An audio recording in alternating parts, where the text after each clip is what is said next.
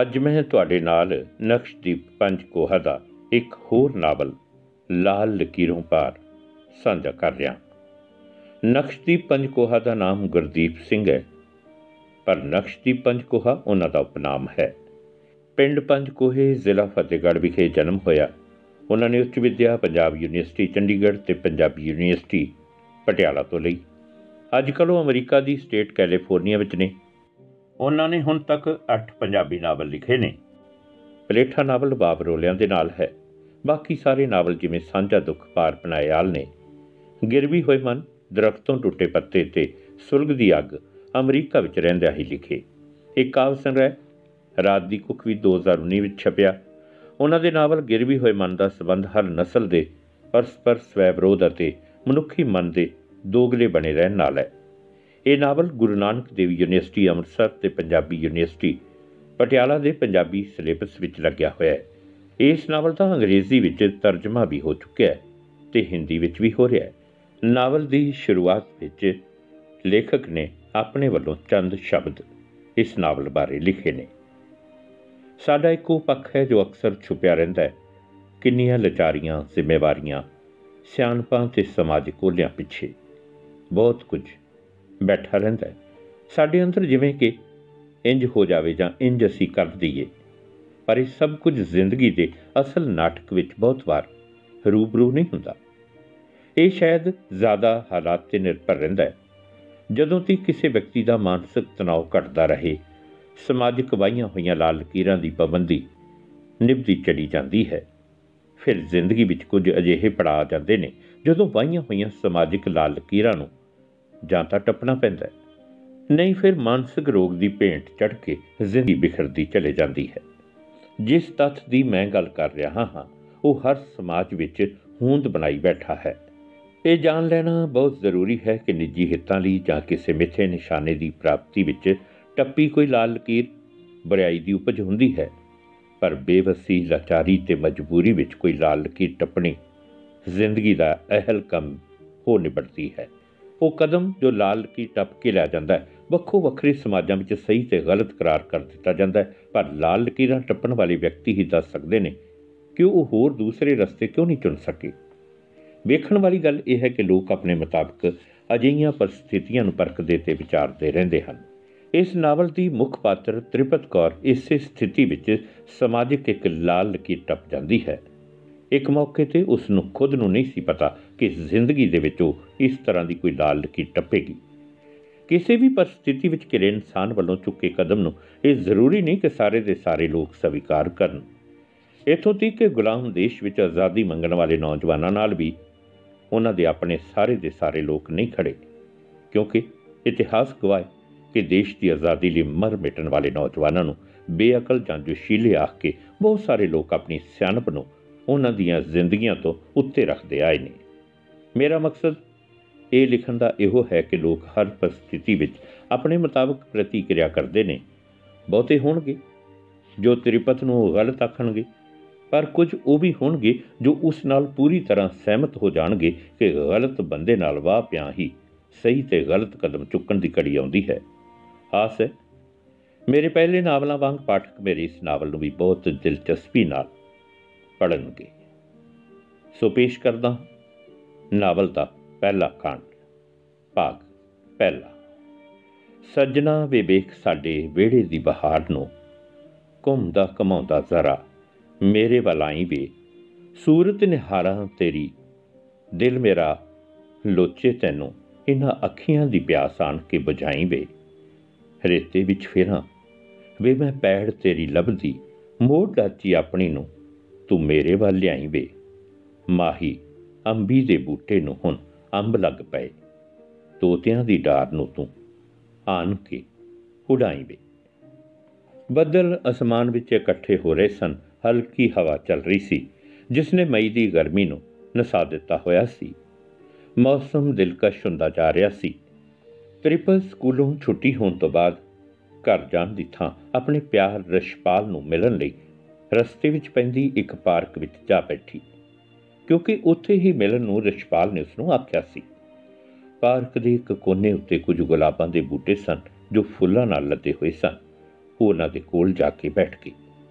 ਤ੍ਰਿਪਤ 12ਵੀਂ ਜਮਾਤ ਵਿੱਚ ਸੀ ਤੇ ਰਸ਼ਪਾਲ ਨਾਲ ਲੱਗਦੇ ਨਗਰ ਵਿੱਚ ਬੱਸੀ ਪਠਾਣਾ ਵਿੱਚ ਆਈਟੀਆਈ ਕਰ ਰਿਹਾ ਸੀ।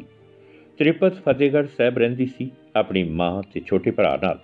ਉਸ ਦਾ ਪਿਓ ਸੀਤਲ ਸਿੰਘ ਸਰਹਿੰਦ ਇੱਕ ਫੈਕਟਰੀ ਵਿੱਚ ਕੰਮ ਕਰਦਾ ਸੀ ਤੇ ਮਾਂ ਮਿੰਦਰ ਕੌਰ ਘਰ ਸੰਭਦੀ ਸੀ। ਰਸ਼ਪਾਲ ਸਿੰਘ ਇੱਕ ਅਧਿਆਪਕ ਕਰਨੈਲ ਸਿੰਘ ਦਾ ਲੜਕਾ ਸੀ, ਜੋ ਸਰਹਿੰਦ ਰਹਿੰਦਾ ਸੀ। ਰਸ਼ਪਾਲ ਦੀ ਇੱਕ ਵੱਡੀ ਭੈਣ ਅਮਰਿੰਦਰ ਸੀ, ਜਦੋਂ ਵਿਆਹ ਦਿੱਤੀ ਗਈ ਸੀ, ਜਦੋਂ ਉਹ 8ਵੀਂ ਵਿੱਚ ਪੜ੍ਹਦਾ ਸੀ, ਕਿਉਂਕਿ ਉਹ ਉਸ ਤੋਂ ਕਾਫੀ ਛੋਟਾ ਸੀ। ਤ੍ਰਿਪਤ ਦੀ ਮਾਂ ਵੀ ਘਰ ਹੀ ਸੰਭਾਲਦੀ ਸੀ। ਤ੍ਰਿਪਤ ਅਤੇ ਰਸ਼ਪਾਲ ਦੀ ਮਿਲਣੀ ਇੱਕ ਸਾਂਝੇ ਰਿਸ਼ਤੇਦਾਰ ਦੇ ਘਰ ਹੋਈ, ਜਿੱਥੇ ਇੱਕ ਅਖੰਡ ਪਾਠ ਖੁੱਲ੍ਹਣ ਤੇ ਉਹ ਗਏ ਹੋਏ ਸਨ। ਉੱਥੇ ਪਹਿਲੀ ਨਜ਼ਰ ਵਿੱਚ ਹੀ ਰਸ਼ਪਾਲ ਤ੍ਰਿਪਤ ਦੀਆਂ ਬਲੌਰੀਆਂ ਵੱਡੀਆਂ ਅੱਖਾਂ ਉੱਤੇ ਆਸ਼ਕ ਹੋ ਗਿਆ ਸੀ। ਉਹ ਆਨੇ ਬਹਾਨੇ ਤ੍ਰਿਪਤ ਨੂੰ ਬੁਲਾਉਣ ਲੱਗ ਪਿਆ। ਫਿਰ ਤ੍ਰਿਪਤ ਨੇ ਮਹਿਸੂਸ ਕੀਤਾ ਕਿ ਰਸ਼ਪਾਲ ਦੀਆਂ ਅੱਖਾਂ ਉਸੇ ਦਾ ਪਿੱਛਾ ਕਰ ਰਹੀਆਂ ਸਨ। ਜਦੋਂ ਉਹਨੇ ਤ੍ਰਿਪਤ ਨੂੰ ਇੱਕ ਸਲਿੱਪ ਉੱਤੇ ਲਿਖ ਦਿੱਤਾ, ਇੱਕ ਗੱਲ ਕਰਨੀ ਸੀ। ਤਾਂ ਤ੍ਰਿਪਤ ਪਹਿਲਾਂ ਝਿਜਕ ਗਈ, ਪਰ ਫਿਰ ਉਹ ਉਸ ਨੂੰ ਉੱਥੇ ਮਿਲੀ ਜਿੱਥੇ ਇੱਕ ਲਾਂਗਰੀ ਖਾਣਾ ਬਣਾ ਰਿਹਾ ਸੀ।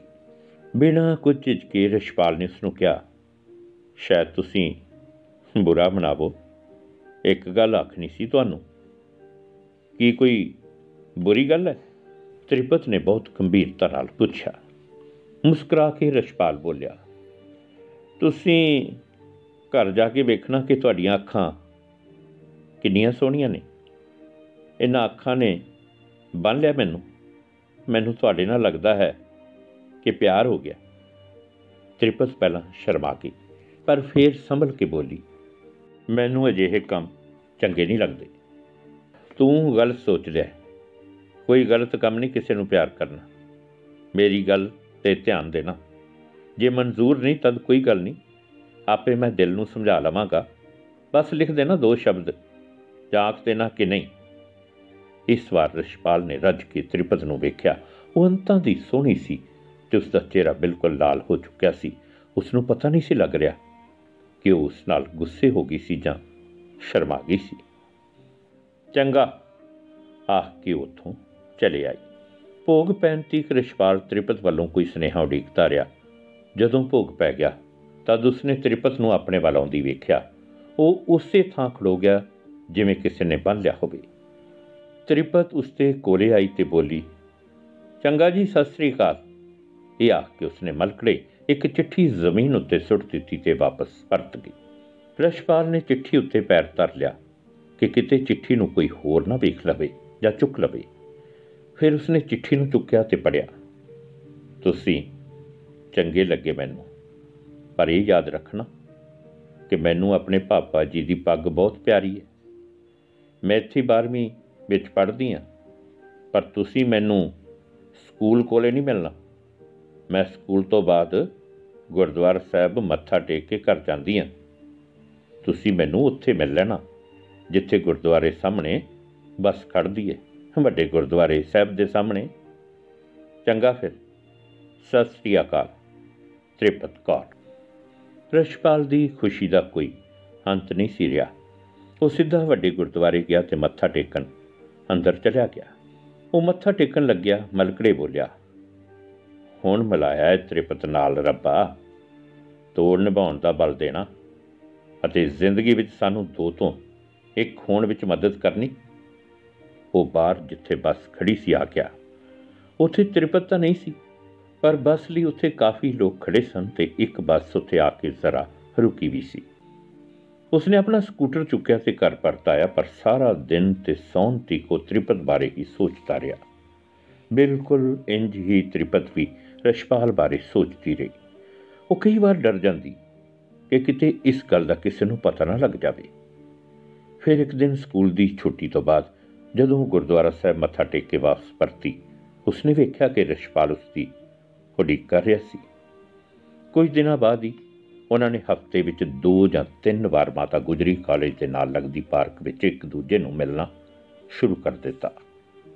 ਇਹ ਸਿਲਸਿਲਾ ਉਹਨਾਂ ਦਾ ਚੱਲਦਾ ਰਿਹਾ ਅੱਜ ਤ੍ਰਿਪਤ ਦਾ ਆਖਰੀ ਪੇਪਰ ਸੀ ਤੇ ਉਹਨਾਂ ਨੇ ਪਾਰਕ ਵਿੱਚ ਬੈਠ ਕੇ ਆਪਣੇ ਰਿਸ਼ਤੇ ਨੂੰ ਪੱਕਾ ਕਰਨ ਦੀ ਸਲਾਹ ਕਰਨੀ ਸੀ।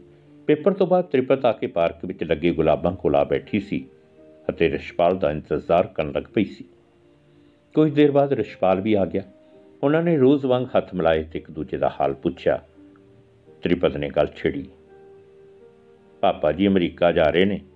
ਇੱਕ ਸ਼ਿਪ ਰਾਹੀਂ। ਅਸੀਂ ਆਪਣਾ ਵੱਡਾ ਘਰ ਵੇਚ ਦਿੱਤਾ। ਤਾਂ ਕਿ ਏਜੰਟ ਨੂੰ ਪੈਸੇ ਦਿੱਤੇ ਜਾਣ। ਜਦੋਂ ਪਾਪਾ ਜੀ ਅਮਰੀਕਾ ਚਲੇ ਗਏ, ਫਿਰ ਅਸੀਂ ਸੌਖੇ ਹੋ ਜਾਵਾਂਗੇ। ਇੱਕ ਪੁਰਾਣਾ ਘਰ ਹੈ ਸੜਕ ਦੇ ਬਾਹਰ-ਬਾਹਰ ਸਾਡਾ। ਬਸ ਦੋ ਕਮਰੇ ਆ। ਉਸੇ ਵਿੱਚ ਮੈਂ, ਮੇਰਾ ਨਿੱਕਾ ਭਰਾ, ਪਵਨਦੀਪ ਤੇ ਮੰਮੀ ਰਹਿ ਲਵਾਂਗੇ। ਪਰ ਮੈਂ ਸੋਚਦੀ ਆ ਕਿ ਆਪਣੇ ਇਸ ਰਿਸ਼ਤੇ ਦਾ ਕਿਤੇ ਰੌਲਾ ਨਾ ਪੈ ਜਾਵੇ।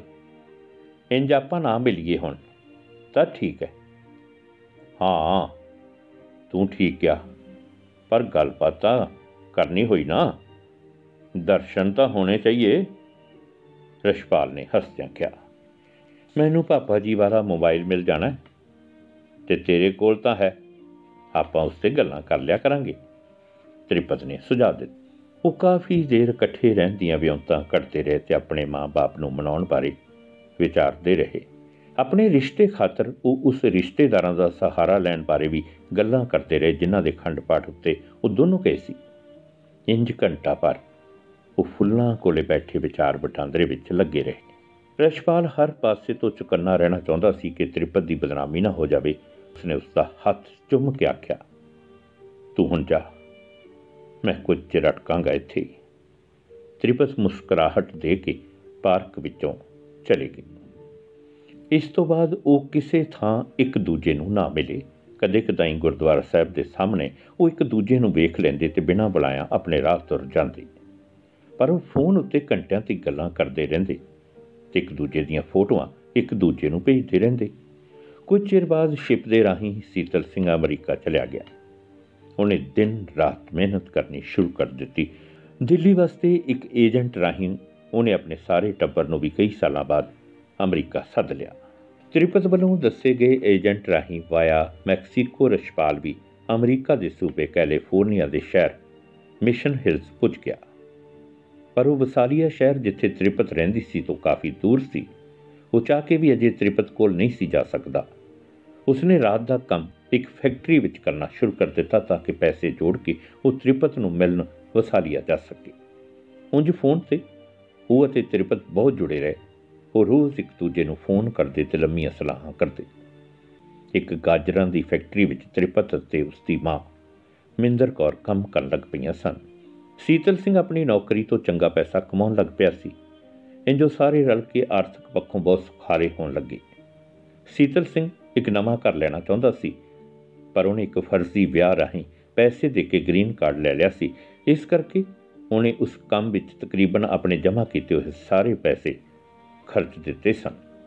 ਉਹ ਸੋਚਦਾ ਸੀ ਕਿ ਉਹ ਤ੍ਰਿਪਤ ਦਾ ਵਿਆਹ ਇੱਥੇ ਕਿਸੇ ਪੰਜਾਬੀ ਨਾਲ ਕਰ ਦੇਣਗੇ, ਜੋ ਪੱਕਾ ਹੋਵੇ ਅਤੇ ਆਪਣੇ ਨਿੱਕੇ ਲੜਕੇ ਪਵਨਦੀਪ ਅਤੇ ਪਤਨੀ ਨੂੰ ਪੱਕੇ ਕਰਨ ਦੀਆਂ ਵਿਉਂਤਾਂ ਉਹ ਬਣਾਉਂਦਾ ਆ ਰਿਹਾ ਸੀ। ਬਾਕੀ ਅਗਲੇ ਕਾਂਡ ਵਿੱਚ